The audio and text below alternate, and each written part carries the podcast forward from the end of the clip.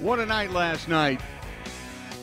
We uh, we were kind of anticipating. If you're a Packers fan, I think you might have had a, uh, a curiosity to look over the fence and see what Aaron Rodgers was going to do in New York. Uh, maybe you had a curiosity to see on 9 11 uh, how that stadium and such comes together in that city. Uh, maybe it's just a Packers fan. You wanted to see Rodgers play at least 65% of the snaps for the Jets. So selfishly, you know, we get the first round, uh, the Jets' first round pick this upcoming uh, draft. So all of that might have drawn you last night to the game that was, only to see 75 seconds into the game, Aaron Rodgers' season and possibly career come to an end. It was confirmed earlier today that he did suffer an Achilles tear, and uh, his season is done. Uh, the uh, Jets putting that out a little while ago. It is now official. Aaron Rodgers is done for the season. But the question then becomes with uh, the rehab that goes along with the torn Achilles, which is not by any stretch uh, a easy injury to come back from.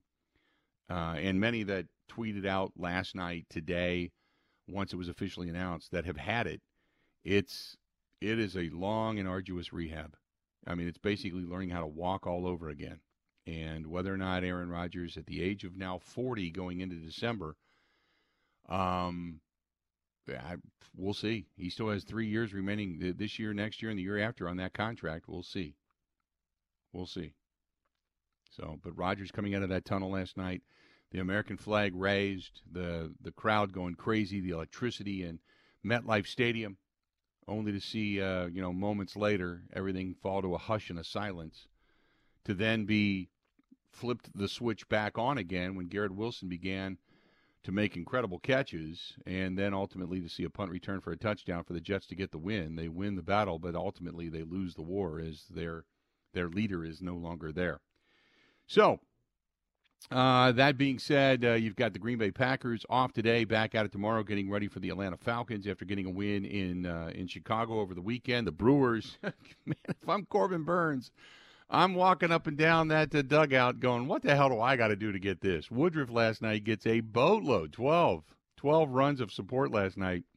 And and uh, Corbin Burnes is probably going, man, I, I I'd kill for this. Just get just one. Just give me something. Just give me a couple. You know, something, anything.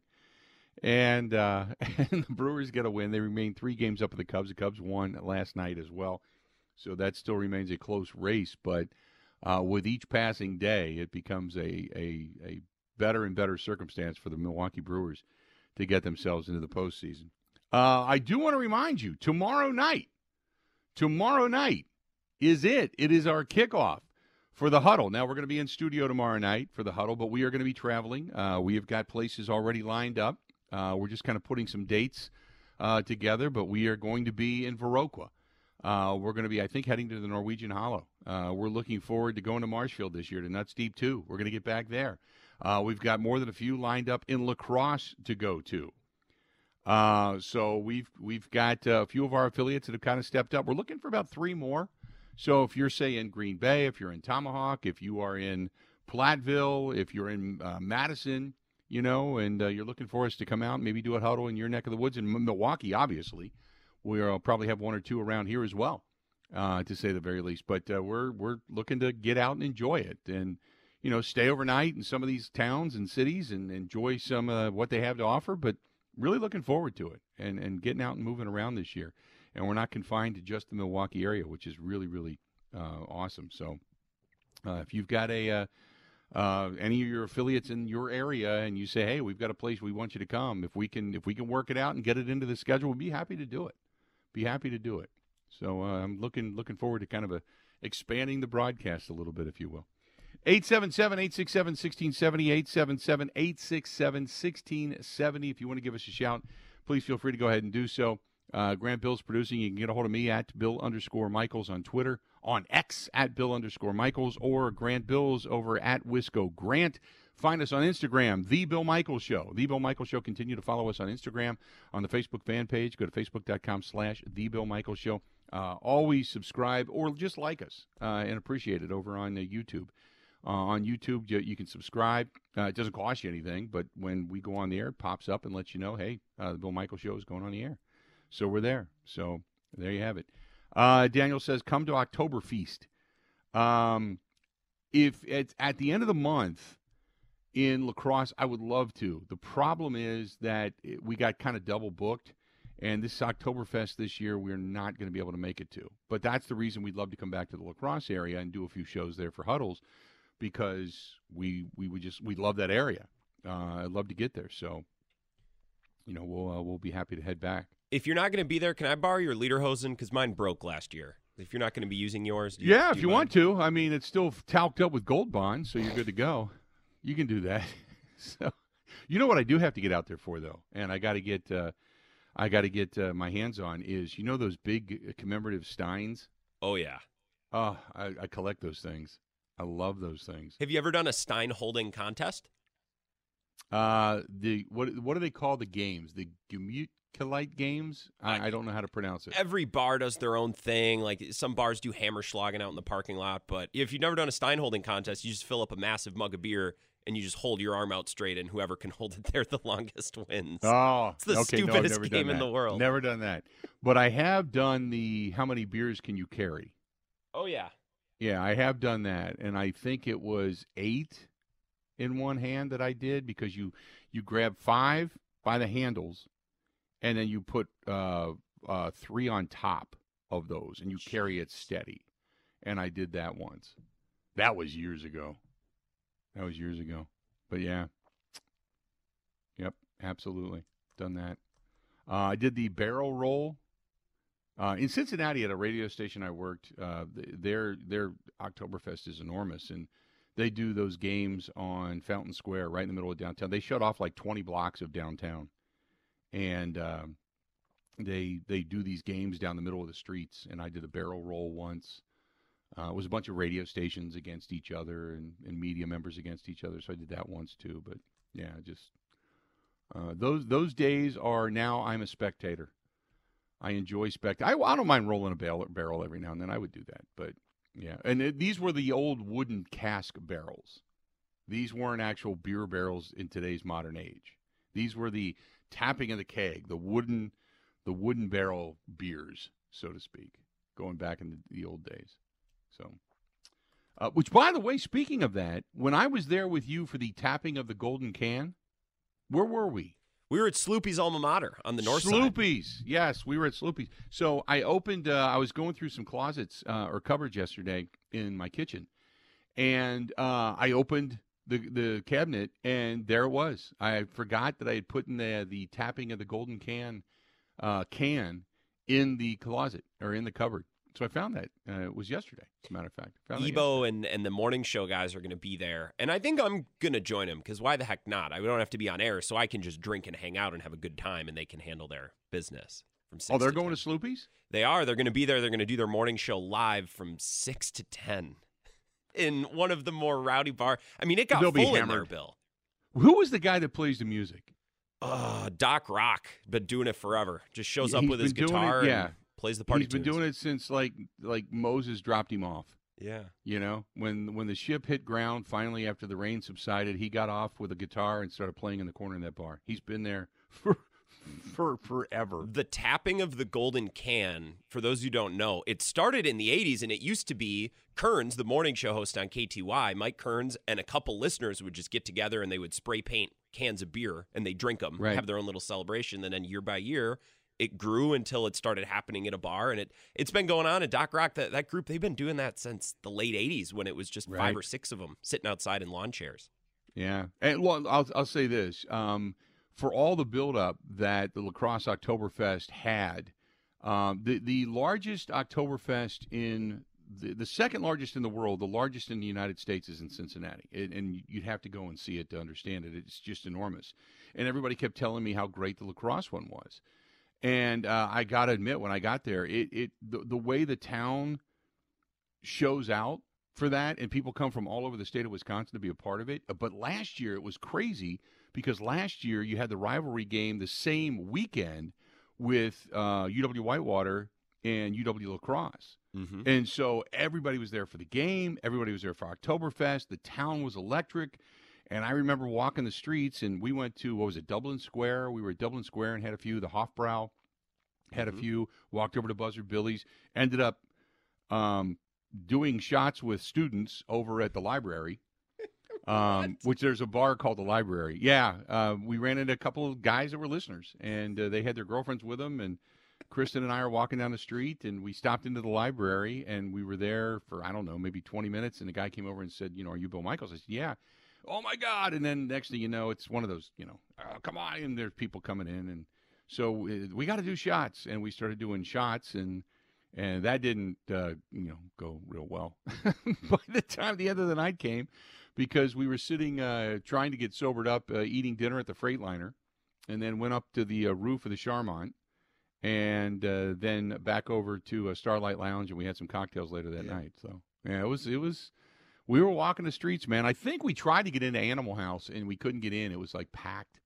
It was just jammed. We were going to go there, but it was jammed. So, Oct- Oktoberfest yeah, we- in La Crosse is is really cool. You got to understand if you go though that you can't really drive your car anywhere and that every no. bar is shoulder to shoulder. So if, if yeah. you want a more laid back, relaxed La Crosse experience, I love La Crosse any weekend of the year. If you want a laid back time in, in La Crosse where you can go around and see all the places, Oktoberfest might not be the best weekend, but Oktoberfest is is awesome. You it's, just got to go so in fun. knowing what you're getting yourself into. It's so fun. And I ended up, uh, the next day, I ended up sitting down with some of the guys at the Briar Patch and smoking cigars. So I went over to Briar Patch and bought a cigar, and they said, "No, you can sit down and smoke over here. You got to. It's kind of BYOB, but." So I sat down with a couple of guys and had a cigar, and we, we had a great time. It was a lot of fun. I ended up staying in La Crescent, uh, across the river. I ended up staying in La Crescent because everything in downtown La Crosse was sold out. But it was it, that's a blast. That's an absolute blast. Uh, so anyway, we are probably going to at some point or another, like the monkeys, we're coming to a town near you. So uh, you know, hopefully uh, we get a chance to see you all throughout the huddle and all throughout the NFL season. So we're gonna have a we're gonna have a good one. Uh, 877-867-1670, 877-867-1670. Want to hit us up? Feel free to go ahead and do so. Uh, reactions from the weekend. Um, there, there's a lot of things to discuss when it comes to life in the NFL. And I think that uh, there's so much to, to kind of unpack. And if you want to talk about, you know, the good, the bad, and the ugly, if you want to go in that direction, if you want to talk about the surprises, some of the things that were positive, some of the things that were negative coming out of the weekend. Uh, I thought that uh, the Lions showed a lot of resilience on Thursday night and uh, getting the win. Uh, clearly, Kansas City was missing Travis Kelce and Chris Jones. Chris Jones yesterday signing a one year contract to come back and play for the Kansas City Chiefs. The Ravens off to a slow start after they put all the money into Lamar Jackson, but ultimately getting the win. Cincinnati paying Joe Burrow. By the way, there was almost, what was it, $500 million on the field, on the field in Cleveland. $500 million. When you talk about the contract of Deshaun Watson and then Joe Burrow, who just signed, Joe Burrow missing all the preseason with a calf injury, coming out and looking awful, awful in game one. And uh, not that Deshaun Watson looked much better. It's just that the Browns were that by far better than Cincinnati was, and Cincinnati's defense looks suspect, and their offensive line is still a mess. Still a mess. Jacksonville going into uh, to uh, Baltimore, or not into Baltimore, into Indiana. I still say Baltimore Colts. Into Indianapolis getting a win. The Vikings getting beat at home. Washington getting a win over the Arizona Cardinals, which tells you how bad the Cardinals are. San Francisco just beating the hell out of Pittsburgh on the road. Uh, and then obviously the Packers and what they did against the Bears and the shootout that was out at uh, SoFi between the Chargers and the Dolphins was fun to watch. And the Raiders, and boy, that game mile high. Sean Payton's debut, and he comes out with an onside kick. that's the way he starts it off. I'm like, you kidding me? Uh, but that's what he did. The Cowboys absolute beat down of the Giants, and then uh, the the Patriots hanging tough with the Eagles until ultimately the end of the game they just couldn't hang on, and the Jets last night kind of winning the battle but losing the war. Aaron Rodgers going down. What a week it was in the NFL. I mean, just so much to it, and uh, so much. Uh, we're going to hear a collection of sound from the weekend, from a crazy week one in the National Football League when we return. Stay tuned. Don't forget, coming up at the bottom of the hour, Pete Dougherty, the Green Bay Press Gazette. We're going to talk with him uh, about this Packers team. Uh, a little bit about uh, the sentiment from last night, watching Aaron Rodgers go down with the injury. We'll get into all of that, and then uh, also we'll uh, talk about this Packers team moving forward and uh, the good, the bad for Jordan Love and what he did in that contest. Well, it was good. Uh, the majority was good. There was some some not so good that uh, needs to be uh, kind of eradicated. But overall, not a bad performance. This portion of the program being brought to you by our buddy Scott Ellis and Team Ellis, as a matter of fact, Homeside Financial. And if you are uh, looking to get a mortgage or maybe pre-qualified or a refi, he got to ask him about the two-one buy down. By the way, even though the interest rates are high right now, uh, and I was asking him about it. I said, "Is the market slow?" He said, "Oh yeah, it's slow, no doubt." But this shouldn't scare people from buying because in a couple of years it's all going to start to drop yet again, and then uh, the, with the two one buy down, he can get you down around four and a half percent to five percent and get you a couple of points under prime at this point. So. Uh, who knows? He might be able to help you out. Call him 414 791 7771 right here in Wisconsin. 414 791 7771. 414 791 7771. That's my buddy Scott Ellis of Team uh, Team Ellis and Homeside Financial. More of the Bill Michaels Show coming up next. Covering Wisconsin sports like a blanket. This is the Bill Michaels Show on the Wisconsin Sports Zone Radio Network. What advice would you give somebody that you know that's window shopping? I'd have to say Pella Windows and Doors of Wisconsin plays at an MVP level in the replacement game. They came in ahead of time, measured all the windows, make sure they had all of the measurements. When the Pella people left, you had no idea they had been here. You just had the new window. They're great professionals, Gina, and some of the best in the world at what they do. Right now, pay as low as $19 a month per window or $75 per month on patio doors. Visit PellaWI.com today. Pella's team of expert installers start with an in home consultation and finish with no hassle or mess leaving nothing but perfect results that stand the test of time. Right now at Pella Windows and Doors of Wisconsin, pay as low as $19 per window and $75 per month on patio doors. Visit PellaWI.com today. $6.99 APR for 120 months. Certain restrictions apply. See showroom for details. Offers end 930 2023.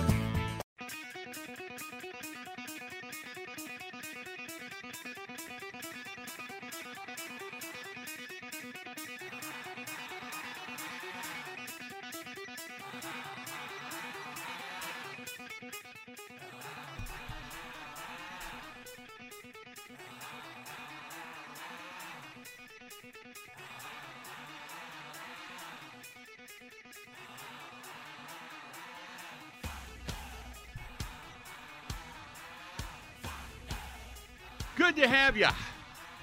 Beautiful day today. Nice, cool, crisp. I like warmth. I like heat. I like to sweat. Love that. But I'll take today. Sun's out. Although the forecast uh, over the next couple of weeks is we are going to be warmer than normal temperatures. So I'm looking forward to that. A beautiful day today outside. And uh, broadcasting here in the studios today, uh, our Point Brewing Studio, if you will. And uh, thanks to them for being a part of the program.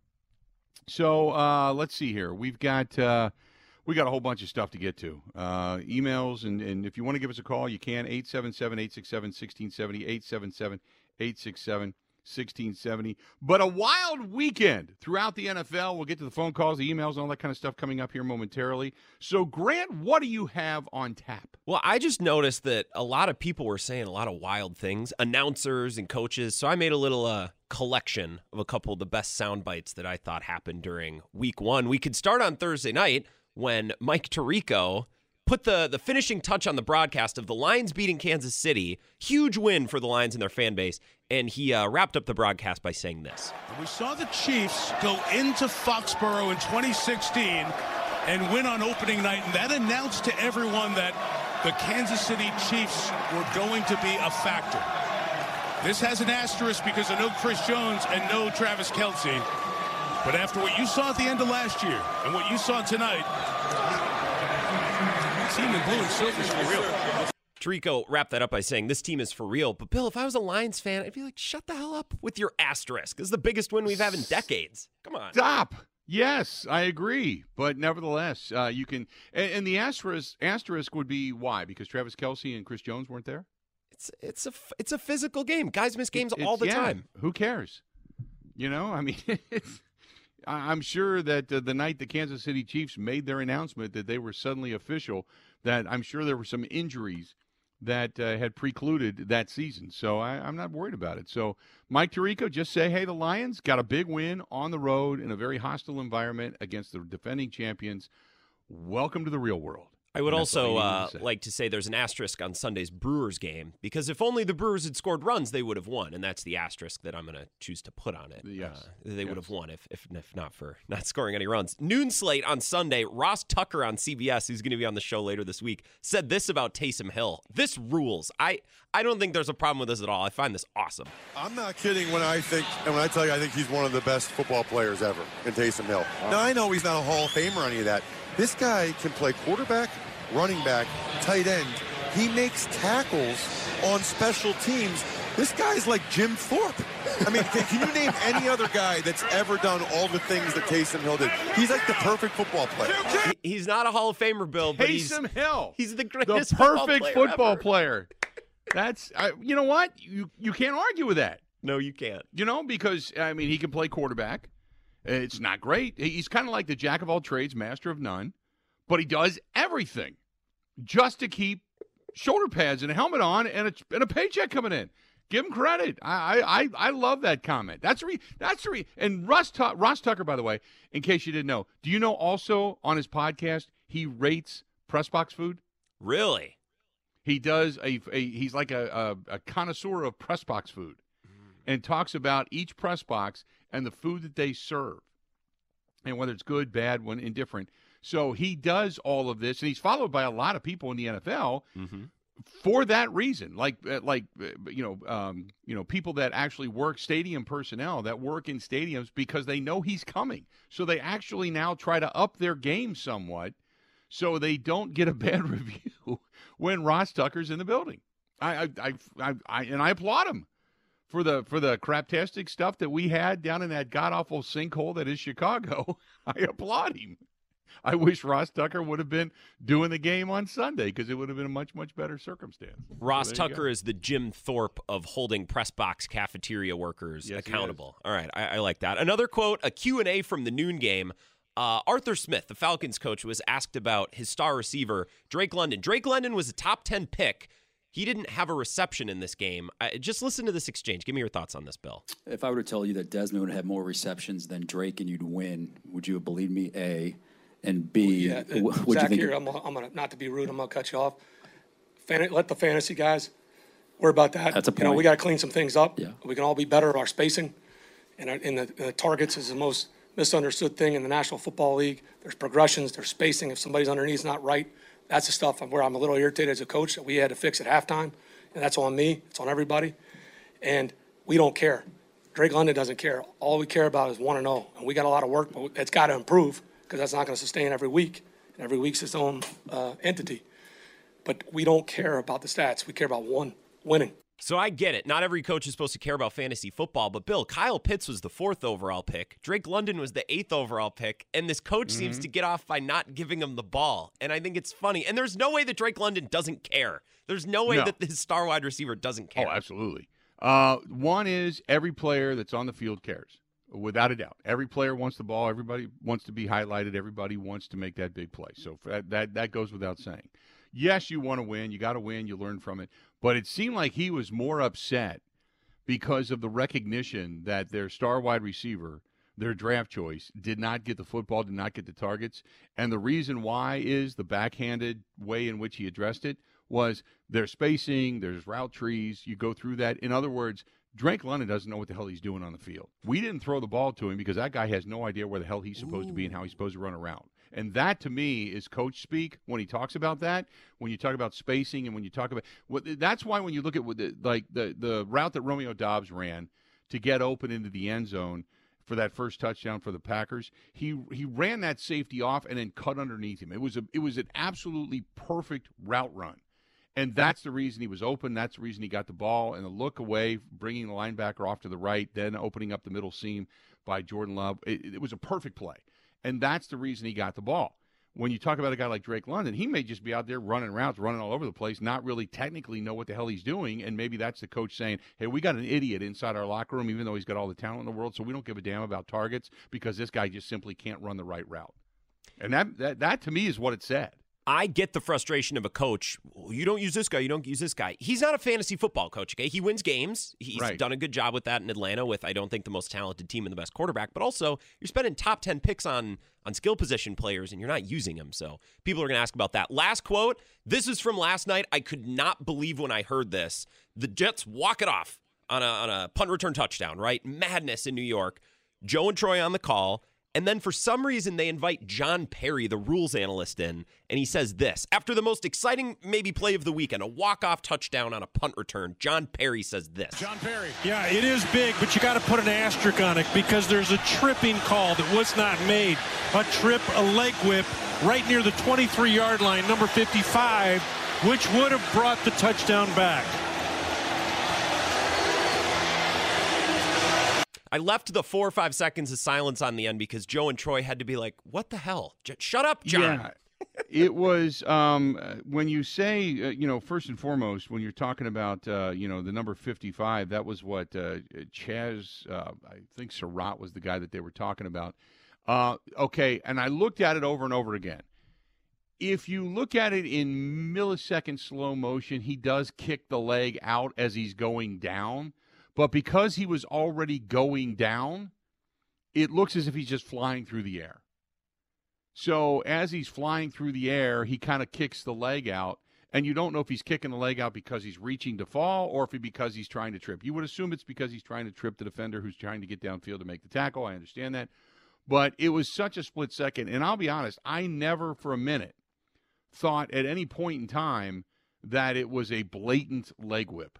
So I get it. You want to look at the technical side of things. You're a rules analyst, but the asterisk side of things, no, you, no. He it was it was a non-call, and I get it. And he did, and they're just showing it right now here in front of me. I'm sitting here with the monitor on, and they're showing it again. It happened. Bang bang, so fast you never would have. It wasn't like this guy fell down and stuck his leg out trying to trip the guy. This guy was already in midair after he got kind of cut blocked and was in midair and kicked the leg out as he was falling. And you don't know what the intent was, so therefore you put the flag back in your pocket on a play like that. So it, I know they brought it up and they played it over and over again. And but when you slow it down and they're like click, click, click, right there, right there, he kicked the leg out, right there. There's no way you can tell that as an official running down the sideline in that particular moment. And I think at that point in time, when a guy's flying through the air, you keep your flag in your pocket anyway. John the right Perry sounds like he's real fun at parties. Real, real good Oh, time. yeah. John Perry must be. I bet Oh, Troy yeah. Aikman shoved him in a locker after the broadcast. Yeah, I, I'm I'm sure he's the guy that if you live next to him and something falls out of your trash can and blows into his yard, he's going to be knocking on your door with it in his hand while he's wearing gloves, going, "Do you see what kind of trash is coming out of your house?" And that's when I, you know, pour beer on him, slam the door, and tell him tell him to bite me. Uh, let's do this. We're going to talk with Pete Dougherty of the Green Bay Press Gazette when we come back. We'll talk with Pete about what was this past weekend for the uh, Green Bay Packers and uh, how they ended up getting a win over the Bears. Did the Packers play that well, or did the Bears just stink? Got a lot more of the Bill Michaels show with Pete Dougherty coming up next in the Bill Michaels. Ready? This is the Bill Michaels Show on the Wisconsin Sports Zone Radio Network.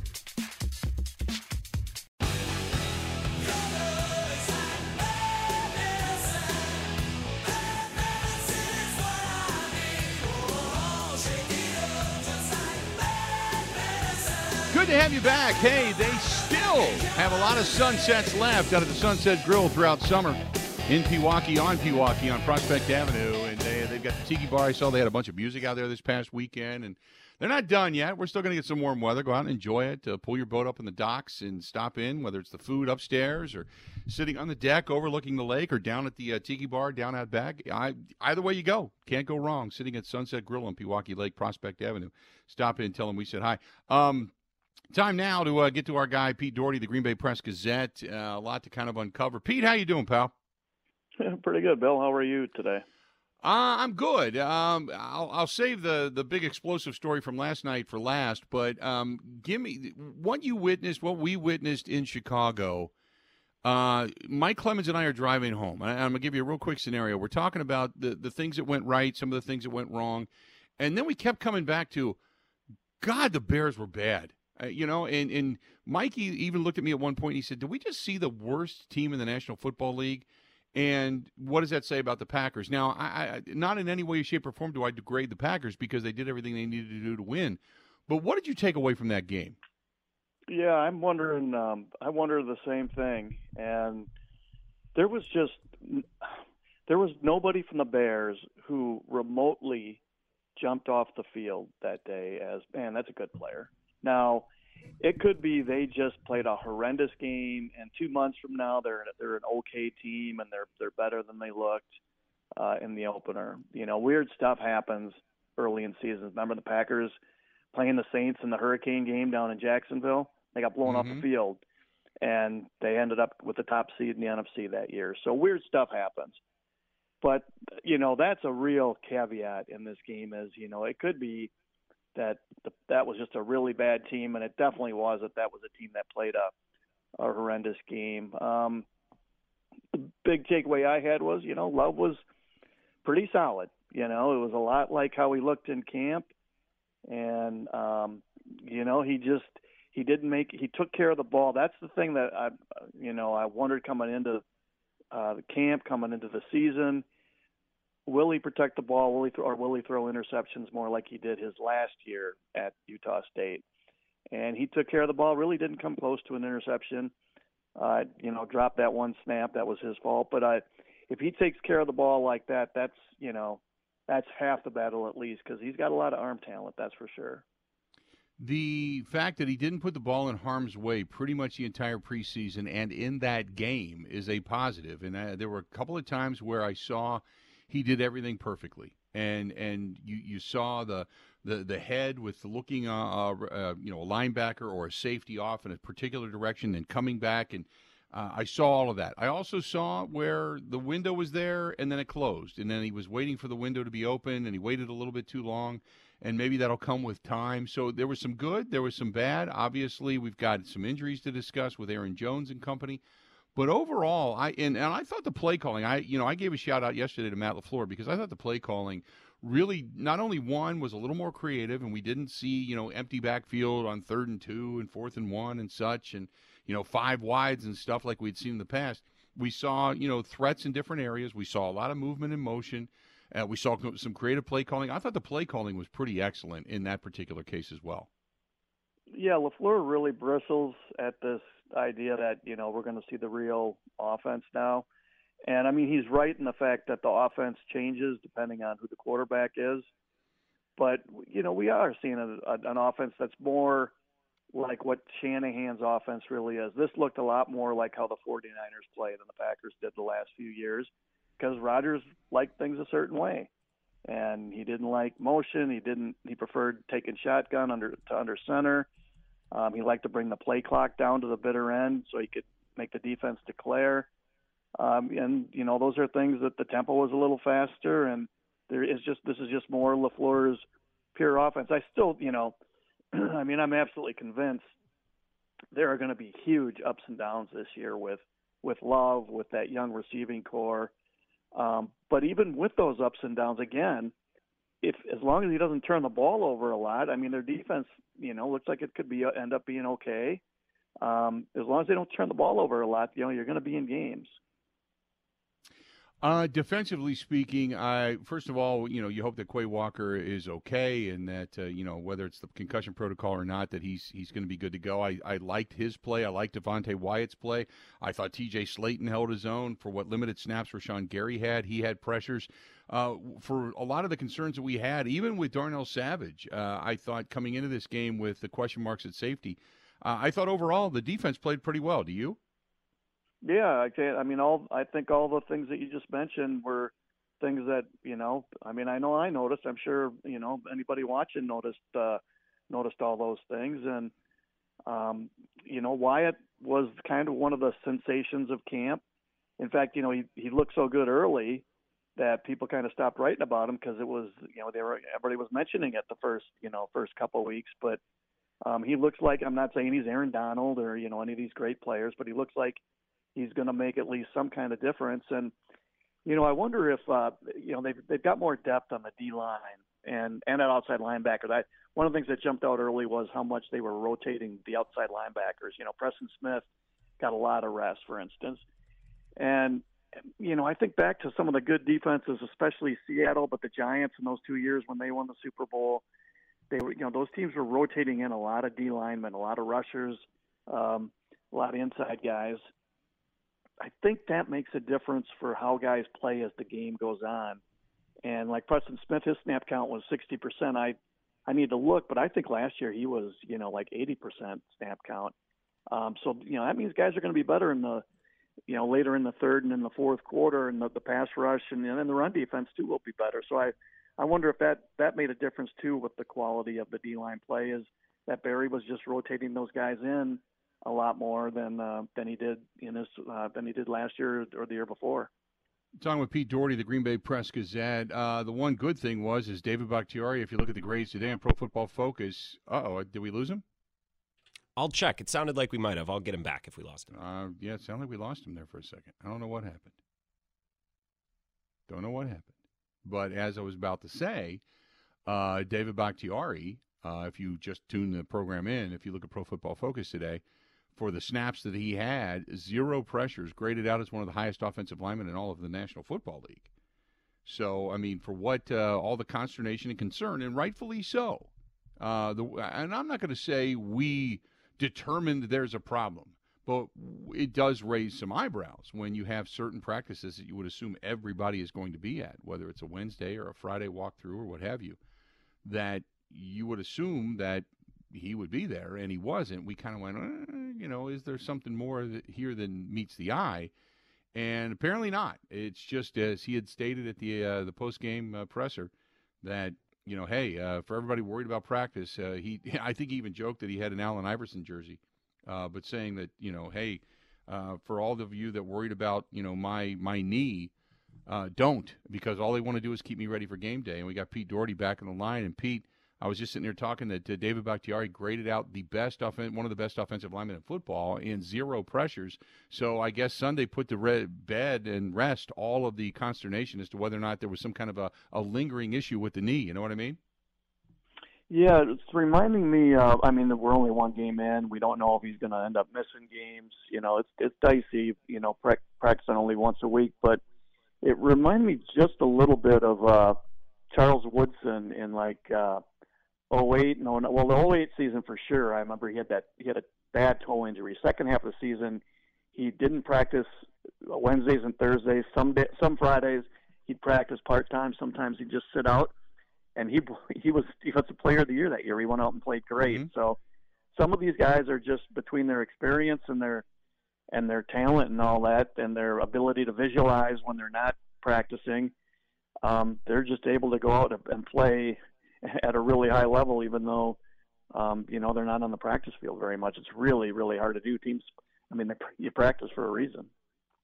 The uh, the special teams uh, I do want to get into Anders Carlson uh, the the good the 52 yard field goal just before half he hit that thing all the way through the nets 20 yards up the nets as a matter of fact he probably could have hit it from 70 the the interesting thing about it was they talked about the hang time and the big leg and being able to boot the ball out of the end zone first two kickoffs short do you think that was by design, or do you think there was because there wasn't a strong wind by any stretch of the imagination? It was just a little odd that he didn't just go ahead and just show off the leg and boot it out of the end zone. I just, you know, I haven't had a chance to ask anybody. Um, my assumption at the time was that this is what they wanted him to do. That they thought they could tackle him inside the 25, maybe maybe even inside the 20. Um, you know, before the Packers had a good return guy, that's what everybody was doing to them was making them bring the ball out. So that's my guess, but I I don't know that for a fact. Uh, I do uh, like what's going on right now with the wide receiving core and the fact that uh, everybody became involved. I wonder how that's going to be accentuated when they get Christian Watson back. Uh, but Jayden Reed uh, left uh, the game. It looked like he had some kind of an ankle or a knee issue. Ended up coming back in the game. We didn't really hear to the extent of how sore he was yesterday. We assume there's going to be a little bit of a listing come Wednesday, but boy, you talk about a young guy that comes on and suddenly gets it, and Romeo Doubs has progressed to the point that he's making some really good route runs. It looks like, at least uh, with the addition of Musgrave, like things. This could actually matriculate into kind of a really nice offense before it's all said and done. At least it gave us some optimism on Sunday. Yeah, there's a lot of talent on that. You know, with all those young, you know, all those rookie and second year receivers and the two rookie tight ends. There's a, a lot of talent there. The Reed thing, um, they did announce in the press box, it was really hard to hear the press box announcer there. The guy really mumbles, but they did announce that Reed. At least what they said was that it was cramps. And so if that's what it was, and he did, like you said, he went in and recovered that onside kick. So if, if it was just cramps and not an, an ankle injury or a pulled muscle, then you know you can only assume that he'll be uh, he'll be fine this week. So unless we hear differently, um, my thinking was that he was he was okay. The only downside that I saw was, boy, the runs by AJ Dillon, uh, very reminiscent of last season. Uh, I don't know if it, I now I've gone back and looked at it a couple of times. It looked like there was a couple of guys that got in the hole rather quickly, but he he looks like a step slower. Uh, is that just me, or is that something that you notice as well? Yeah, he's you know it's really stark when you see him out there. The difference between him and Aaron Jones, it just you know just leaps off the field at you. That's probably one of the reasons why he looks slower. Uh, there are probably going to be some games where, for whatever reason, you know the the defense they're going up against, that he's a good matchup and that his power running um, will help him. But you know there's a there's a big step down from uh, from Jones to him. I still think he's a little better than uh, Jamaal Williams was, um, but you know, like I mean, you know, it, I mean, there's a full season to go here, but you know, what's it seems it's seeming not real likely that he'd be back next year, and Jones's age is an issue too. So I think next year in the draft, uh, running back is going to be a huge thing for the Packers unless they do something like, uh, you know, make a trade for uh, Jonathan Taylor before the trade deadline. I know we got a minute here, but last night, obviously, uh, detriment not only to Aaron Rodgers for those that know him, and uh, you're kind of rooting quietly for him, but also the Packers, in essence, lost that first round draft choice in the New York Jets last night. Give me a reaction to that. Yeah, it was stunning. I was um, I was writing, and so I turned on the game. Was about the middle of the first quarter, and the Jets had the ball, and the quarterback threw the ball in the dirt, and I said, God, that looked like a weird thing for Rodgers to do. And all of a sudden, they cut to the quarterback, and I'm like, well, what's Wilson doing in there? I wondered if Rodgers, like, if he got hurt in practice on Friday, and I never saw anything about it, and he didn't suit up, and to find out that it was this uh, devastating injury, I mean, you know, for a guy his age, it's going to be awful tough to to come back from that and play. Not saying he can't, but man, that is a really long, hard road back, and that you know that'll take some of his, uh, you know, some of his talent and ability that was already you know his movement skills were already diminishing because of age. So uh, that was just uh, I I mean, when's the last time a, a a guy who was expected to do so much for a team when they acquire him, you know, I mean, four what he you play four snaps and they lose him four for the snaps, year? seventy five seconds. That's, it's just uh, it's just incredible. Yeah, yeah, disappointing, no doubt. Uh, Pete, always great to talk to you. Good to see you over the weekend, and we'll see you again real soon. Okay. All right, thanks for having me, Bill. Thanks, pal. Talk to you soon. There you go. Pete Dougherty of the Green Bay Press Gazette joining us for a couple of minutes on the hotline and appreciate him joining us there and uh, giving us a little bit of insight, his insight today. More of the Bill Michaels Show. It's coming up right after this. This is the Bill Michaels Show on the Wisconsin Sports Zone Radio Network. What advice would you give somebody that you know that's window shopping? I'd have to say Pella Windows and Doors of Wisconsin plays at an MVP level in the replacement game. They came in ahead of time, measured all the windows, make sure they had all of the measurements. When the Pella people left, you had no idea they had been here. You just had the new window. They're great professionals, Gina, and some of the best in the world at what they do. Right now, pay as low as $19 a month per window or $75 per month on patio doors. Visit PellaWI.com today. Pella's team of expert installers start with an in home consultation and finish with no hassle or mess, leaving nothing but perfect results that stand the test of time. Right now at Pella Windows and Doors of Wisconsin, pay as low as $19 per window and $75 per month on patio doors. Visit PellaWI.com today. $6.99 APR for 120 months. Certain restrictions apply. See showroom for details. Offers end 9 2023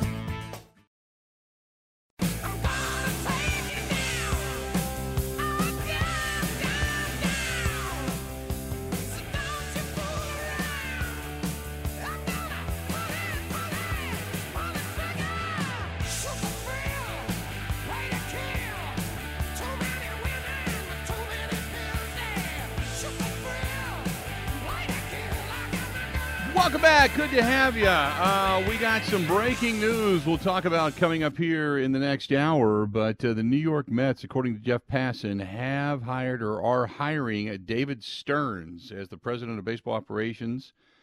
Uh, a monumental addition to the organization. Stearns, who's 38, is going to take over officially once the regular season is over. The new era of Mets then begins.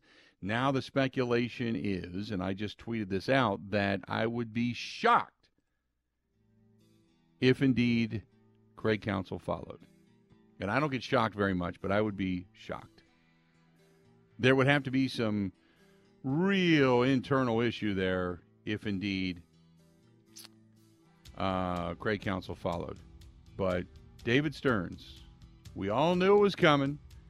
It's one of the worst kept secrets or aspirations that have been out there that he would find his way back to New York and take over the Mets. David Stearns going to the Mets after the season culminates. We'll talk with Chuck Freeman, our uh, Brewers guy, Locked on Brewers podcast, coming up here at the bottom of the next hour. Stay tuned for that. Two hours down, two hours yet to go. The Bill Michaels Show. We continue with more right after this.